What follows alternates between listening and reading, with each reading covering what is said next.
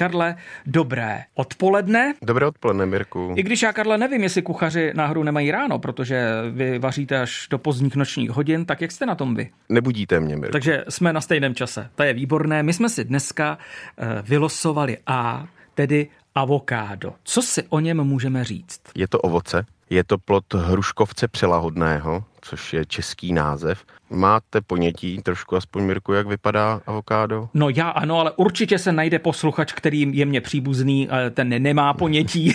já nemám také samozřejmě moc ponětí, popište nám ho, Karle. Tak eh, s tou hruškou to má společného maximálně tvar. Barva je tmavo zelená až, až černá.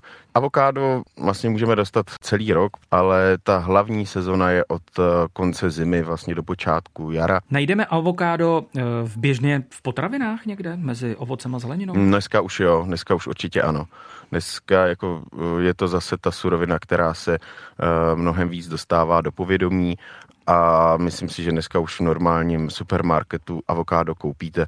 Pojďme vybírat plody, které jako vždy nemají površový povrch. To je asi ten základ a je rovnoměrně měkké, nebo respektive tvrdé. Pak je ta nejdůležitější věc, avokádo má uvnitř pecku. Ve chvíli, kdy si s tím avokádem zatřesete a ono tam jako ta pecka lítá, tak eh, nebrat, nebrat. To avokádo už není v pořádku, už bude přezrálé, a není v pořádku. Proč bychom tak... měli avokádo v podstatě konzumovat? Eh, máme tam nějaké minerální látky nebo dokonce vitamíny? Avokádo je vlastně bohatým zdrojem minerálů, jako je draslík, měď, eh, magnézium, fosfor a samozřejmě celá řada vitamínů.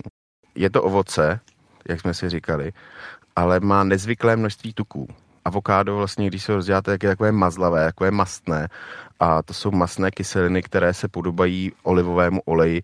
A jak víme, olivový olej mm, z mnoha studií má blahodárný účinek na celý náš eh, zažívací trakt. Takže bychom se neměli bát prostě avokádo konzumovat, ale možná bychom to neměli přehánět. Asi jako se vším, že Karle? Pro nás, eh, pro lidi není nějak nebezpečné, ale uh, zajímavost je, že obsahuje v sobě persin, který je silně jedovatý. Aha. A zvláště pak teda máte-li doma papouška nebo nějakého kanárka, uh, tak je opravdu velmi jedovatý. Takže pozor na tohle a určitě by se neměl dávat ani ostatním zvířatům, psům, kočkám. Tak to je důležitá informace. Když už tedy přineseme avokádo domů a odeženeme všechny papoušky, kočky a psy, kde byste ho skladoval a jak dlouho? No, nejlépe skladovat v lednici. Můžeme si ho přinést domů, že nebude zcela tmavé, ta barvy, tak ho necháme dozrát, dozraje nám normálně v lednici. Já tedy, co by amatér, na rozdíl od vás, bych avokádo konzumoval syrové, ale slyšel jsem, a to bylo od mých kamarádů, že snad